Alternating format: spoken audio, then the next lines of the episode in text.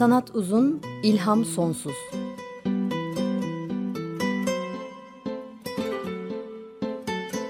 Sanat üzerine psikolojik sohbetler. Hazırlayan ve sunanlar Şenol Ayla ve Timuçin Oral.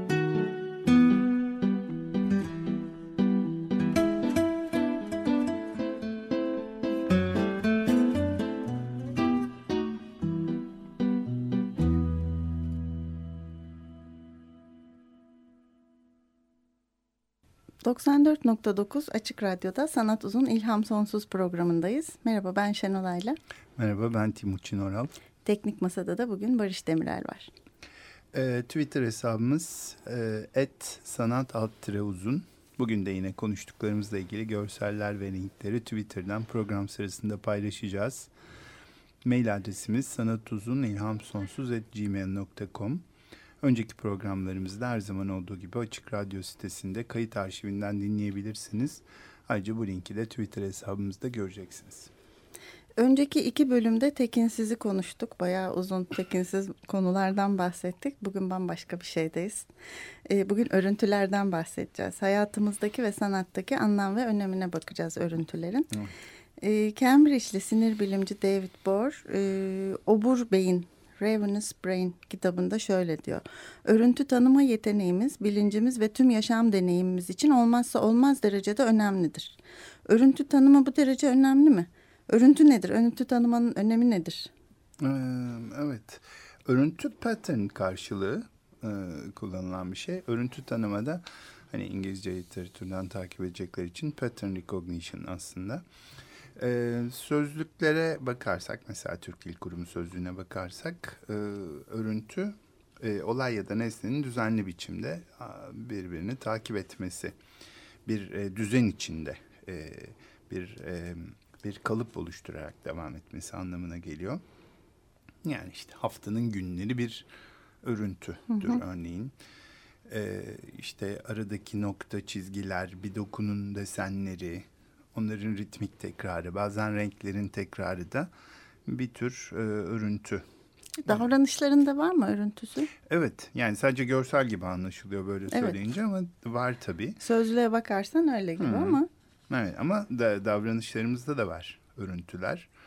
Hani mesleki bir dille e, söylesek mesela çok e, sık karşılaştığımız şeylerden bir tanesi e, danışan bir kişi örneğin ya da bir e, rahatsızlığı olan bir kişi. Bazen e, kız ya da erkek arkadaşlarıyla yaşadığı çeşitli m, sorunları anlatırken hep aynı sorunun tekrarlandığından söz eder. Onun için o farklı insanlarla yaşadığı farklı ilişkiler gibidir ama e, biraz dışarıdan uzaktan bakma şansına sahip olursak hep aynı örüntünün tekrar edildiğini, davranışlarda, davranışlarda da, da bunun e, birbirini izlediğini görmek mümkün e, sadece görsel alanda, görsel algıda ve e, davranışlarda söz konusu değil birçok yerinde var hayatımızın değil mi? Tabii ki. Doğada var simetri olarak kar tanesi, çiçekler, kristaller spiraller, deniz kabukları, bitkiler, ayçiçeği, ananas gibi e, bizi büyüleyen -hı. örüntüleriyle akıntı, kıvrılarak akan şeyler, hava akımı gibi nehir yataklarının yukarıdan görüntüsü gibi.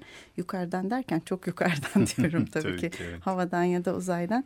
Hmm, dalgalar var, çöldeki kumlar var, kumulların oluşturduğu örüntüler var kabarcıklar, sabun köpüğü gibi e, köpükler, sünger, deniz kestanesi her yerde var doğada hmm, Frak, belgesel gibi. Evet, fraktal geometri de deniyor ona. Evet.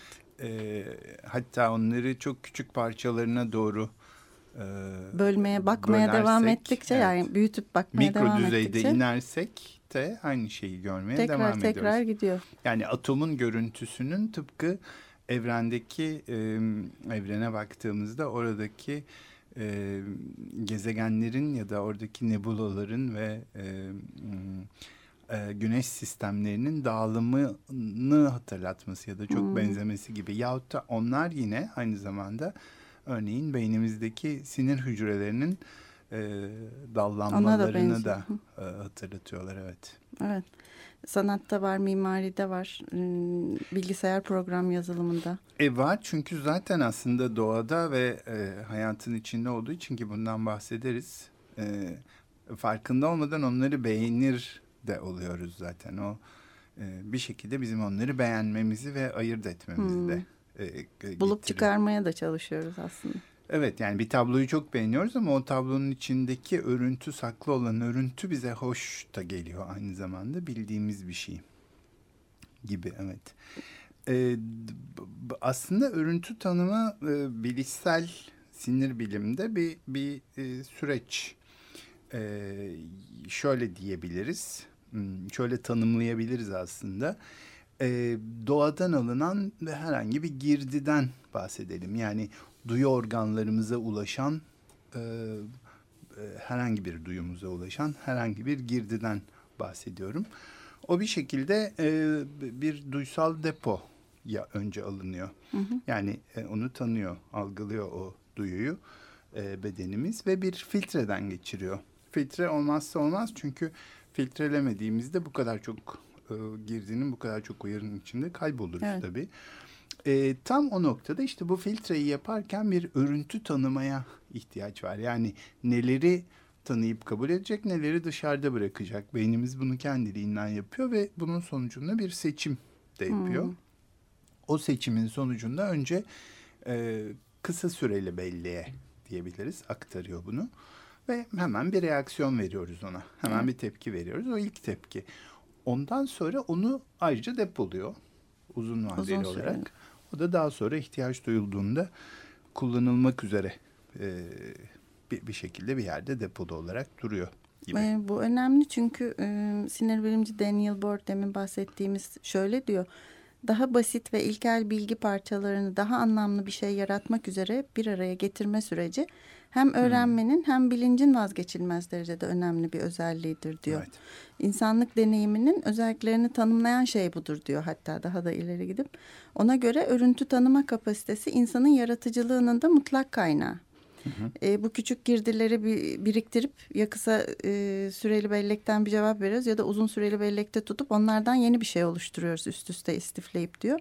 Ve istifleme ve örüntü tanımı e, o kadar önemlidir ki daha önemli bir insani özellik yoktur diyor aslında kitabında. Aslında bu Steve Jobs'un meşhur sözünü de doğruluyor. Yaratıcılık sadece şeyleri birbiriyle bağlantılandırmaktır demiş o da. E, değil mi? Evet.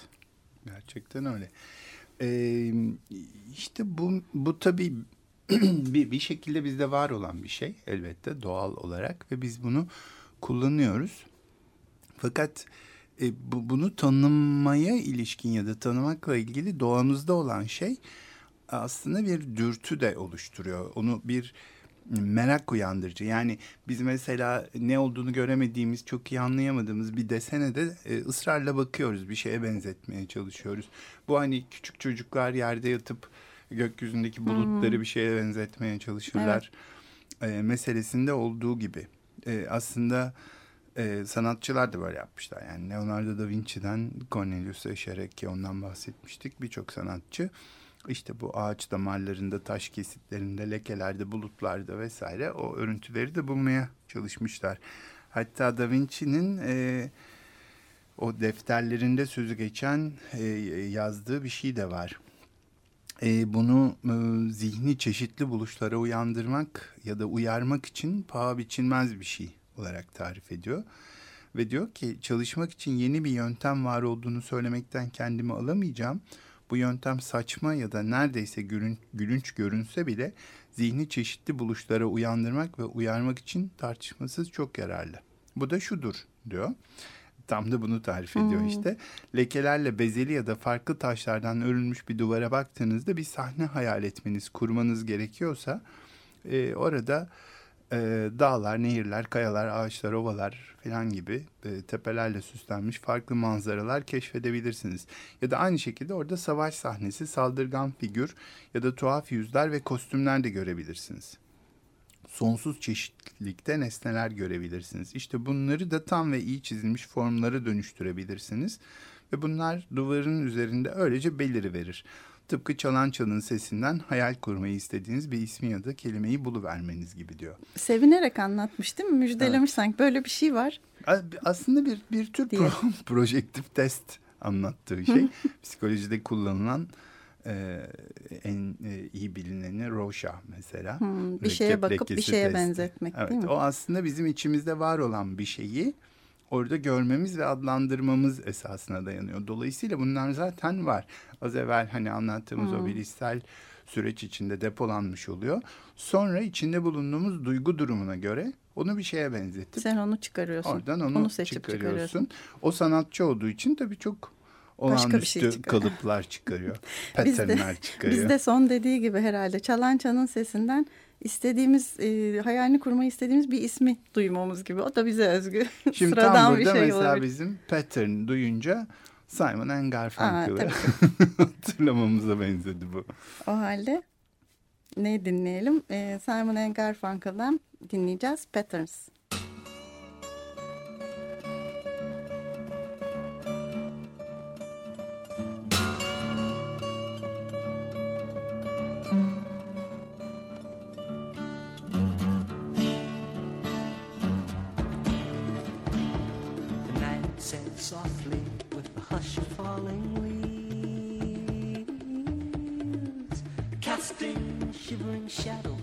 The houses through the trees.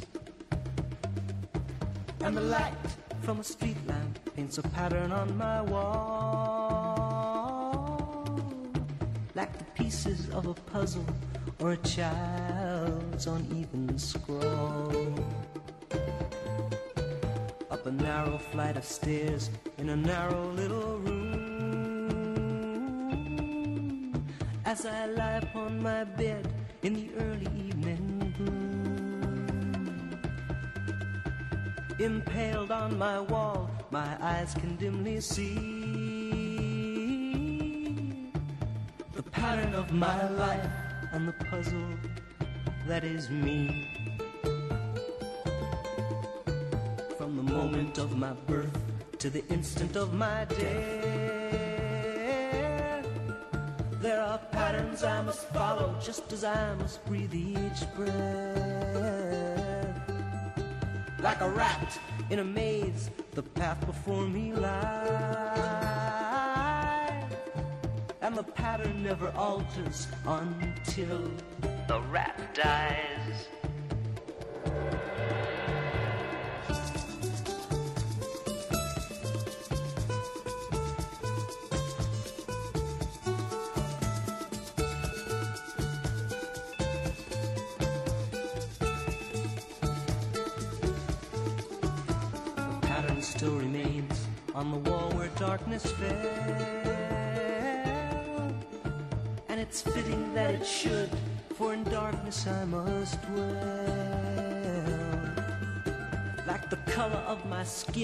Or the day that I grow old. My life is made of patterns that can scarcely be controlled.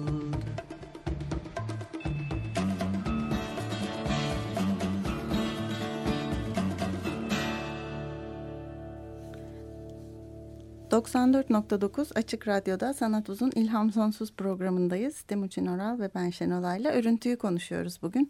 Simon Garfunkel'dan Patterns adlı parçayı dinledik. 1965 tarihli The Paul Simon Songbook albümünde varmış. Daha sonra 1966'da da Parsley Sage, Rosemary and Thyme albümünde de yer almış. Ee, çok uydu bu adıyla ve e, ritmiyle, döngüsüyle... E, içinde de şöyle diyordu. Hayat çözmenin ya da kontrol etmenin çok zor olduğu, izlemem gereken örüntülerden oluşan bir fare gibi içine kısıldığım bir labirenttir. Hatta sonrasında diyor ki nefes alıp vermek de mecburi bir şeydir. Buna da mecburum. Bu da bir örüntü. Ölene kadar da bu örüntüler değişmeyecek diyor. Hatta orada da bir labirentin içindeki fareye benzetmişti. Fare öldükten sonra bile örüntüler devam ediyor şarkıda diye anlatıyor. Evet. Şimdi aslında biz bunları hatırladık. Bu e, ilginç bir şekilde e, bu programın e, hazırlanışı sırasında bizim parçaları seçmemiz de böyle oluyor. Böyle bir örüntüyü takip ediyor. Örüntüyü E, arıyoruz. e, kendiliğinden geliyor daha doğrusu. Seviniyoruz bunca da. Evet. E, şimdi bu örüntüyü tabii hem bilim adamları görüyor hem sanatçılar görüyor ilginç bir şekilde. Ve onların da bir takım e, ortak özellikleri var. Yani burada tabii en büyük ortak e, bu ikisinin birleştiği en önemli kişi Leonardo da Vinci tabii şüphesiz. Evet. Yani çağının hem en büyük bilim adamı hem de e, e, sanatçısı. Hı hı. Tabii o birçok başka şey aynı zamanda. Mimar da aynı zamanda. Evet matematikçi Matematikçi de falan filan. filan ama e, hem bilim adamı hem sanatçı olması özel bir yere koyuyor değil mi? Ee, evet yani o bir kere yaratıcılık ortak özellikleri, sezgisel olabilmek e, ortak özellikleri, kural bozucu olmaları önemli. Doğayı gözlüyor olmaları çok Hmm. önemli. Oradan bir şey görebiliyor olmaları. Demin bahsettiği gibi Gibi. defterlerinde. Evet. Ee, örüntüyü tanıyabilme becerisi e, çok önemli. Sanatçı için bir tür göz eğitimi de bu. Tam işte o defterinde söz ettiği o da.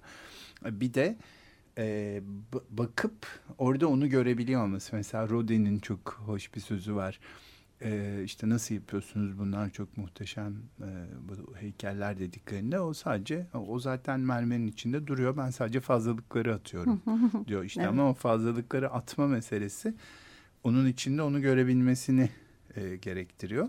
Ve bütün bunlar içinde tabii ayrıntılara takılmamayı becerebilmek de gerekiyor. Çünkü hmm, işte bu da az evvel hani en başında bilişsel süreçte bahsettiğim filtreleyebilme meselesi. Yani örüntüyü görme ve ama filtreleyerek bir seçim yapmayı getiriyor.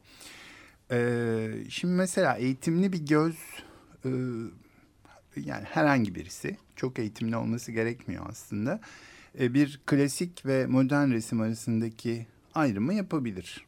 Yani hepimiz yaparız bunu kolayca.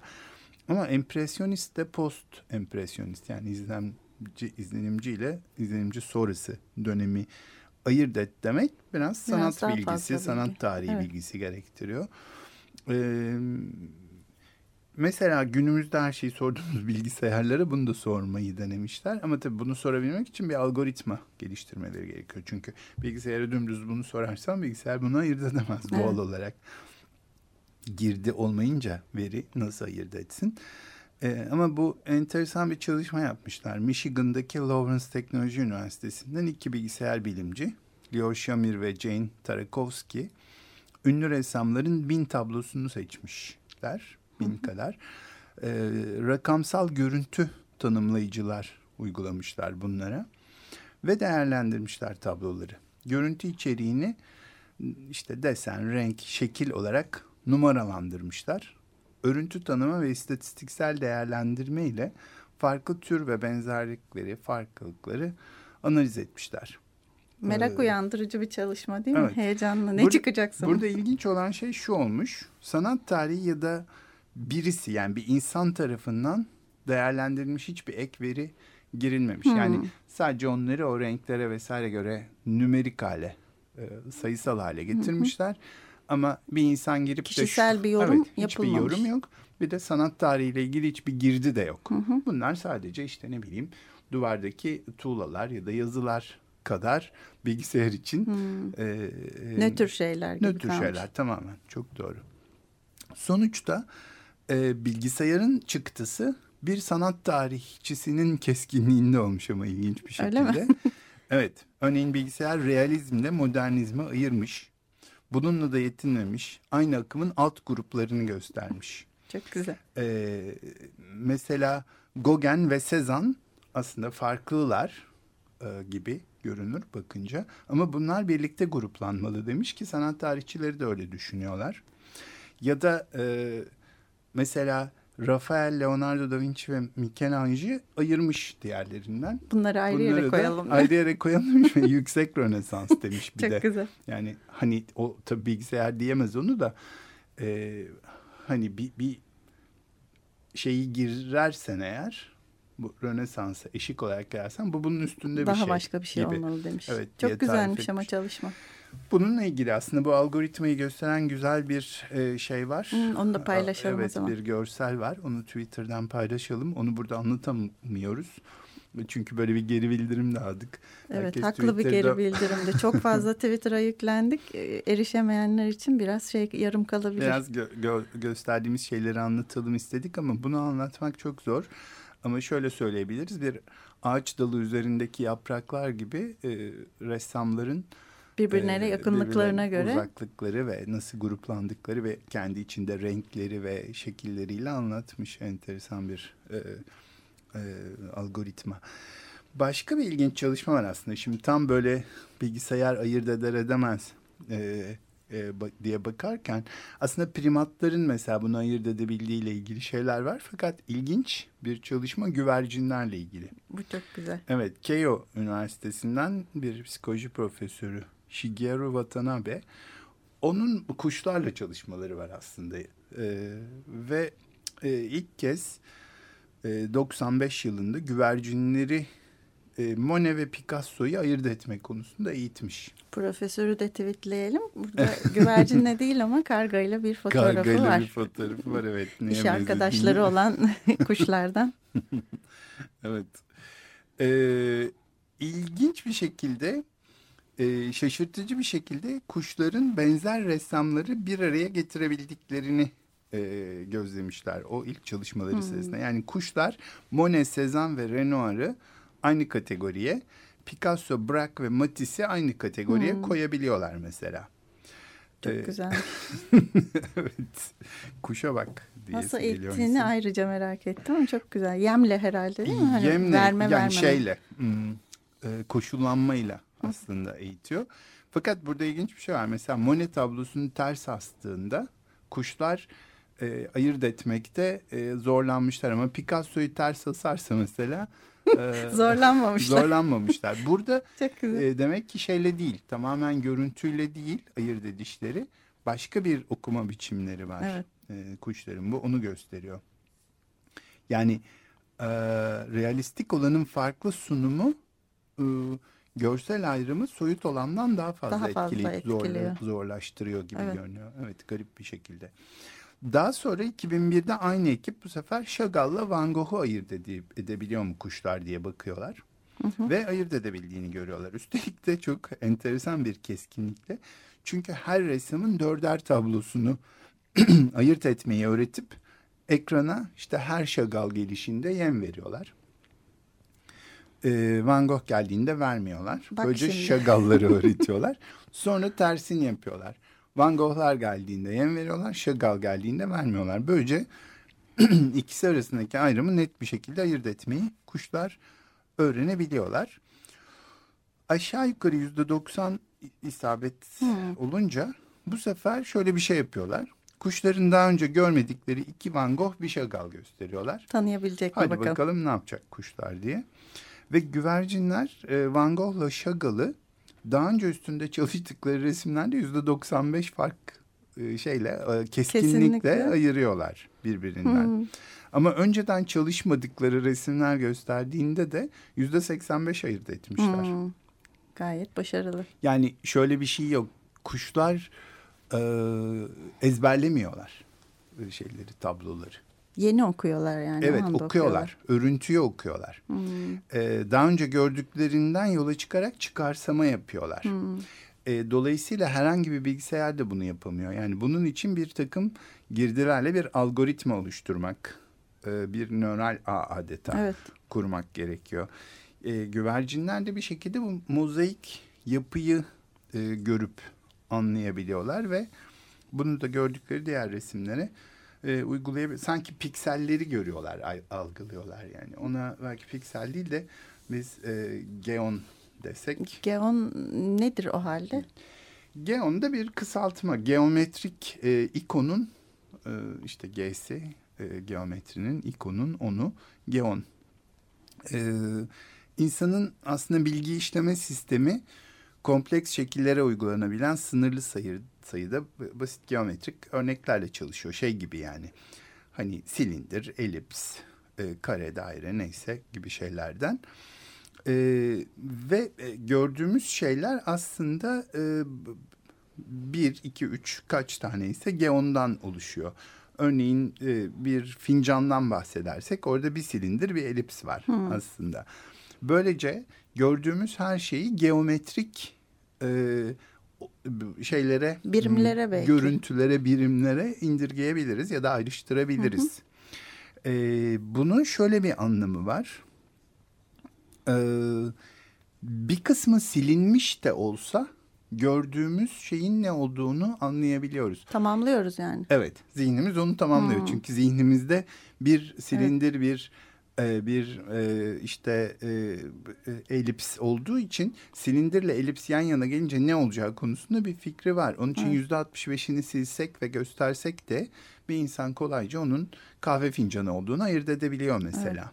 Bunu tabii reklamcılar birçok e, görsel e, alanla uğraşan pek çok insan bunu kullanıyor. İşte sanatçılar da aslında bunu bir e, e, bir yapım oluş biçimi haline de dönüştürmüşler. E, onun için e, hani Paul Cézanne, Pablo Picasso pek çokları e, aslında bu koni silindir kürelere ay- ayrıştırarak gördüklerini yaptıklarında zaten kübizmin de e, bir sanat akımının da temelini oluşturmuşlar. Evet Sezan da öyle demiş. Doğaya silindir, e, küre ve koni olarak bakın Ha mesela işte e, demiş. doğru. E, zaten Sezan'dan bahsedeceğiz uzunca. Paul Sezan e, önemli bir şey. Bizim örüntülerden geldiğimiz noktada mecburen ona çıkıyorsun. Leonardo'dan girip buraya çıkılıyor mecburen. Hmm, 1839-1906 yılları arasında yaşamış Fransız post-empresyonist ressam. Modern sanatın gelişmesine önemli katkılarda bulunmuş. 19. yüzyıl resim sanatından 20. yüzyıl resmine geçişte e, büyük rol oynadığı e, biliniyor, e, kabul ediliyor. Empresyonizmle kübiz, kübizm arasında köprü oldu deniyor hatta. Matisse ve Picasso ondan hepimizin babasıdır o diye söz ediyorlar. Yaptığı çok sayıda manzara resmi var. Marsilya yakınlarında küçük bir balıkçı kasabasında yaptığı çalışmalar sırasında özellikle resimde derinlik algısı yaratmaya çalışmış. Ee, ve izleyiciyi manzaranın içine çekmek için bir dizi yatay düzlem oluşturup derinlik yaratma tekniği geliştirmiş ve bununla ilgili birkaç resim de e, Twitter'dan gö- göndereceğiz şimdi. Hmm, Twitter olmayanlar için söyleyeyim çok güzel resim.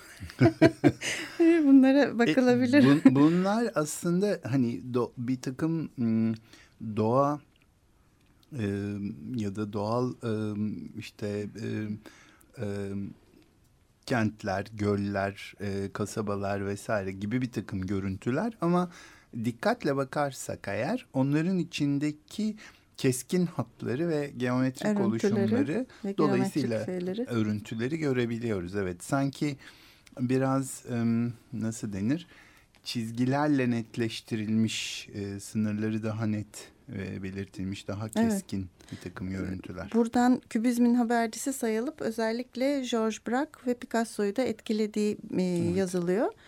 E, resminde öncü ve yeni olan şu diyor e, sanat tarihçileri resmin iki boyutlu bir şey olduğunu reddetmeyip aksine kalın fırça darbeleriyle soyut renk örüntüleri oluşturarak üç boyutlu dünyanın elementlerini iki boyutlu renk örüntülerine dönüştürmüş. Bu senin demin dediğin fincandan fincanı silindir ve elips gibi çizmek e, gibi bir şey. Ve Sezen Kübizm'in önünü açtı dedik. Avrupa'da da 20. yüzyıl başında devrim yapmış olan avantgard sanat akımı kübizm, resim ve heykel dışında müzik, edebiyat, mimaride ve e, mimaride de akımların yolunu açmış başka akımların. E, önemli e, ressamlarından Picasso, George Braque, e, Juan Gris, Jean Metzinger var. Bunların da çok güzel resimleri var. Ee, onları da e, tweetleyelim. Üç tane resmimiz var. Picasso'nun mandolinli kızı. Juan Gris'in e, Picasso'nun portresi adlı tablosu. Ve Jean Metzinger'in Atlı Kadını. Bunlarda da gerçekten bu konuştuğumuz şeyleri güzel görebiliyoruz. Evet yani aslında kırık dökük görünüyor mesela Pablo Picasso'nun e, mandolinli kadını ama hakikaten e, hiçbir kuşku duymadan onun ne olduğunu görebiliyorsunuz. Yahut işte e, Pablo Picasso'nun Pablo Picasso olduğunu çok zor olmasına rağmen ayırt etmek. Evet. Değil mi? E, Juan Gris'in tablosunda görmek de mümkün. Ama tabii e, Metzinger'in atlı kadını herhalde aşağı Atı yukarı bulamadığımız bir tablo oldu bizim ama gerçekten Ee, çok güzel tek bir tablo. geçeriz diyebiliriz onu. Gerçekten öyle. Ee, o gerçekten e, çok da farklı. Belli ki Picasso ve Braque ve Metzinger ve bütün diğerleri başka bir gözle bakmışlar. Bu örüntüleri gözme, görmemize benziyor sonuçta. Belki şimdi bir müzik arası Evet. verip biraz e, bir parça dinleyebiliriz. Bach'ın St. Matthews pasyonundan Erber Medih'i dinleyeceğiz. Natalie Stutzman hem yönetiyor hem söylüyor.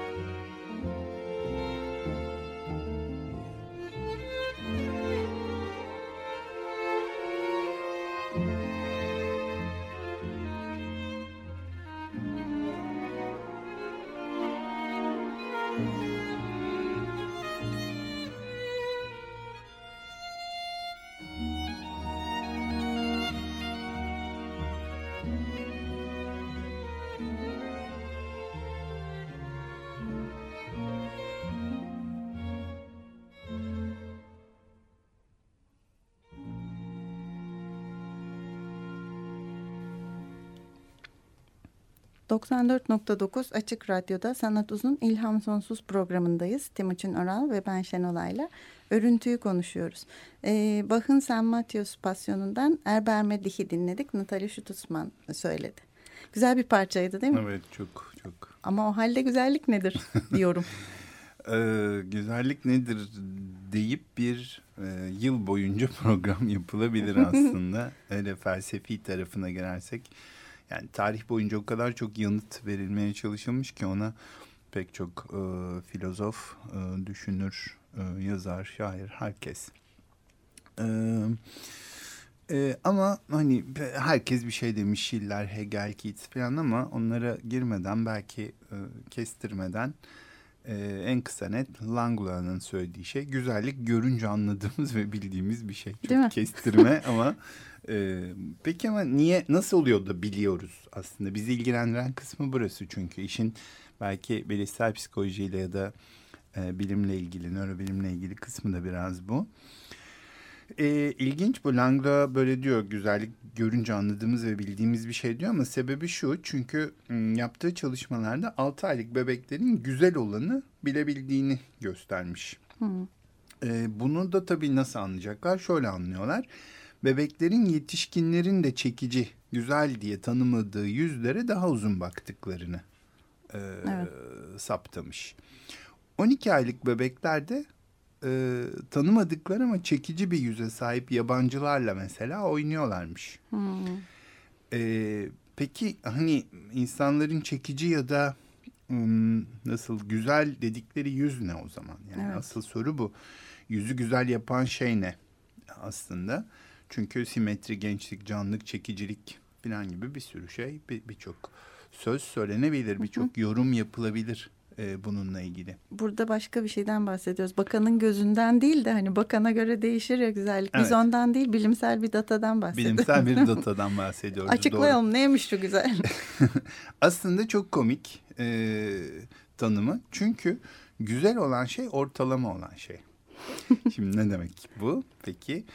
E, bu, bu da bir çalışma. Üniversite öğrencilerine bileşik yüzler gösterilmiş. Yani şöyle diyelim pek çok e, yüzü bilgisayarda birleştiriyorsunuz. Birbirine benzer e, yüzleri bilgisayarda birleştiriyorsunuz. Birleşik yüzler, ortalama alınan yüzler tek yüzden daha çekici. Ee, şimdi bunu da şöyle yapmışlar. Ne, nasıl yapalım diye bakmışlar. İki yüzü, bir tek yüz, iki yüzün birleştiği, üç yüzün birleştiği, dört yüzün birleştiği yüzler diye baktıklarında e, sayı arttıkça şey e, onun güzel bulunma olasılığı çok artıyor. Yani bir yüz birçok yüzden oluştukça sayı arttıkça oluştuğu yüzlerin sayısı beğeni de artıyor değil mi? artıyor. Ve bunun e, sihirli bir şekilde bunun 16 e, rakamı olduğu ortaya çıkmış. Yani birleşik yüz en az 16 yüzden oluştuğunda 16 yüzden oluşmuş bir ortalama yüzü diğerleriyle kıyaslayarak gösterdiğimizde deneklere hepsi o 16'lık beğenmişler. olanı beğenmişler. Ortalamadan kasıt da aritmetik ortalama ya da ortalama görünüş değil Ee, bir şey. Yani bunların bilgisayar tarafından birleştirilmiş olması. Ee, örneğin 32 yüz söz konusu olduğunda bir top model kadar etkili olduğu ortaya çıkmış. Evet. Şimdi tabii bu nasıl oluyor? Ee, İdeal bir yüz mü var yani? İde- ideal bir yüz mü var gerçekten? Ee, soruyu şey yapan, hmm, e, bu noktaya getiren bu. Nitekim birçok hani ülkelerin güzel yüzleri falan diye zaman zaman çıkan gazetelerdeki e, fotoğraflarda bu. Ne peki? Hani büyük gözler, dolgun dudaklar, küçük burun, küçük çene falan diye Evet. tarif edilen şeyler. Aslında Arnhem diyor ki ee, bütün bunlar var ama aslında insanın güzellik algısı oran ve simetri meselesi. Yani öyle oranın küçük buranın büyük filan gibi olmasından çok bir e, simetriden çok dengenin öne çıkıyor olması. Sistem e, ve onu oluşturan güçler birbirini kompanse edecek biçimde ayarlandığında bir denge oluşuyor. E, onu edecek bir şey yani bu dengeyi kuracak bir şekilde e, sağlanmış oluyor ve böylece ortaya bir ortalama güzellik kavramı çıkıyor. Evet. E, bu mesela e, bununla ilgili ya da bu, bu konuda ilk kafa yoranlardan bir tanesi bu e, ilahi oran. E, e, Divina Proporzio- Proporzione Evet. de- de- de- denilebilir. 1400'lerde Kutsal oran. yazılmış. Evet bir ilahi oran bir matematikçinin yazdığı kitap. E, Leonardo da Vinci de onu resimlemiş. Resimlerini çizmiş evet. Evet. Orada da işte e, kendi günlüğünde de var Vitruvius adamı dediğimiz hani şu Arsonga Vita Brevis Hmm, onu da gönderelim başlığı altında meşhur Kollarını ve bacaklarını açmış, açmış adam. iki adam, pozisyonda duruyor. görüntüsüdür. Evet. E, bu Yani. insan vücudundaki oranları gösteriyor ve e, bu bu görüntü insan ve doğayı bütünleştiren bir dönüm noktası olarak da kabul ediliyor. Ya ben edilebilir. şurada burada şunu sormak istiyorum. Şimdi ideal bir insan oranlarında çizmiş Leonardo. Günümüzün güz- güzel insan anlayışına da çok yakın bu çizdiği Vitruvius adamı. Yani bugünün 90-60-90 belasını biz Leonardo'ya mı borçluyuz diye sormak istiyorum. Her şey onun yüzünden mi yoksa her şey doğanın yüzünden ama Leonardo mu bunu fark etti? Bu daha e, ol- olası görünüyor çünkü değil mi? Çünkü altın oran, diye bir şeye var. geldik ve Evet. ondan bahsedeceğiz. Hmm, Şimdi aklıma geldi. Ee, belki şeyi çalabilirmişiz burada aslında. Ben kalender meşrebim güzel çirkin aramam deyip sonra da istediklerinin listesini, dökümünü yapan şarkıyı yapabilirdik, çalabilirdik Bak ama. işte evet. Ee, ama da- daha güzel bir parça çalacağız şimdi. Ee, Manos Hacıderkis'ten dinleyeceğiz. Ee, Mona Lisa'nın Gülümsemesi albümünden Annemin Portresi.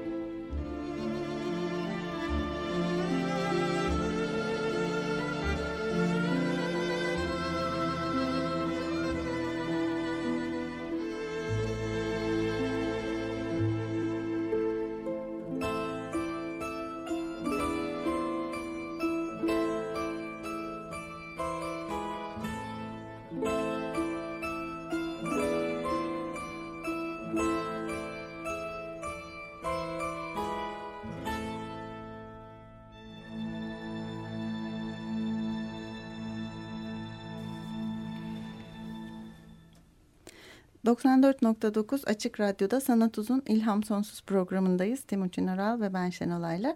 Bugün örüntüyü konuşuyoruz. E, Manos Hacıdakis'ten e, annemin portresini dinledik. Altın oran diyorduk.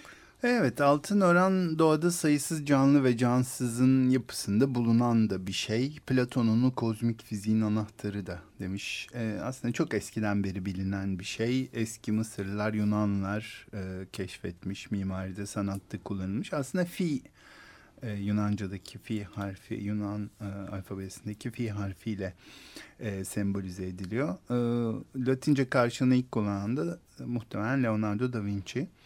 Ee, ama Rönesans sanatçılarının tamamı altın oranın tablolarında, heykellerinde denge ve güzelliği elde etmek amacıyla sık sık kullanmışlar. Son Yemek tablosu Leonardo da Vinci'nin mesela onun en e, vurgulandığı, en çok vurgulandığı şeylerden bir tanesi meşhur tebliğ tablosu. Evet. Ee, o belki bir dönemi başlatan tablodur.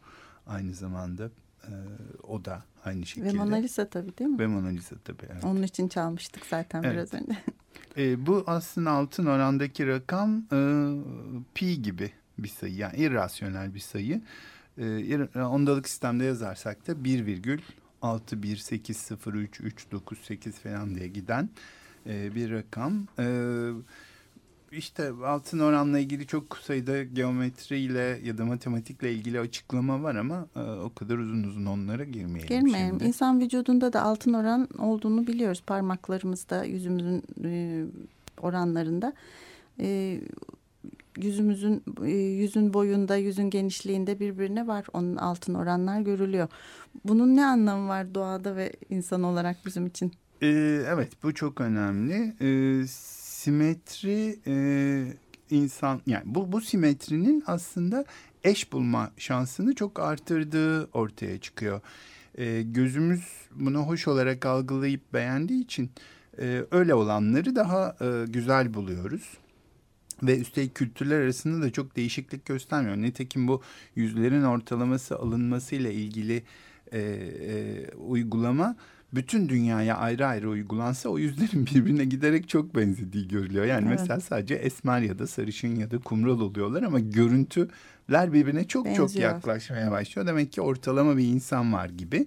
Yani simetrik o ortalamaya yakın bir insan bulduğunda onunla çiftleşirse oradan e, ortaya çıkacak canlıların da ortalamaya daha yakın olacağıyla ilgili bir bilinç dışı e, çabanın ürünü gibi görünüyor. Simetriyi beğeniyoruz çünkü aslında simetrik e, yapıdaki insanların genlerinin ve bağışıklıklarının da daha sağlam ve soylarının sürebilir olduğunu bulmuşlar değil mi? Evet bu da tabii başka bir şey benim e, sık sık işte hani e, estetikle ilgili e, zaman zaman söylediğim bir şey e, ortaya çıkarıyor. Estetik cerrahide de mesela bazen hani güzel bir şey oldu gibi görünüyor. Bir, bir organın büyütülmesi, küçültülmesi vesaire ama aslında o dengeyi ve oranı bozduğu için son toplamda tekinsiz e, bir şey oluyor. Evet, tam da tekinsiz bir şey oluyor gerçekten. Neyse ki bu konuyu çalışmıştık geçen programda. O halde bu programın sonuna gelirken istersen e, bu sefer şarkıyla çıkalım. Sen e, kapanış anonslarımızı yaparsan. Evet. Şimdi e, bu programda e, örüntü tanımayı konuştuk. E, Teknik Masada Barış Demirel bizimle birlikteydi. E, iki destekçimiz vardı. E, Özen Dolce Rodça ve Melkon Nevşehirli'ye çok teşekkür ediyoruz.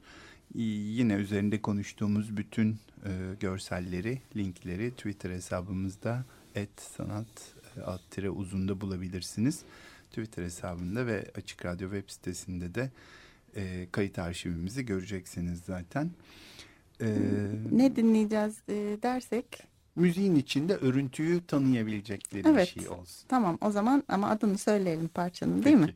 Söyleyelim. Ee, Hoşçakalın derken Eleni Karaindro'nun e, Arıcı filminden The Beekeeper, Omelis Sokomos filminden Düğün Valsi'ni dinliyoruz. Hoşçakalın. Hoşçakalın.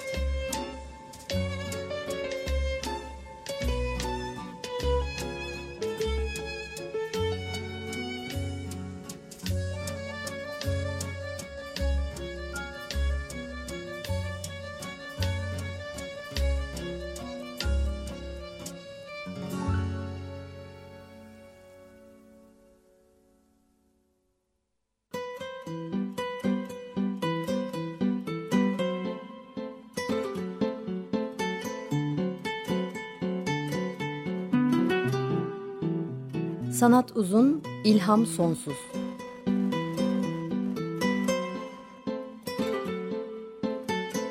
Sanat üzerine psikolojik sohbetler. Hazırlayan ve sunanlar Şenol Ayla ve Timuçin Oral.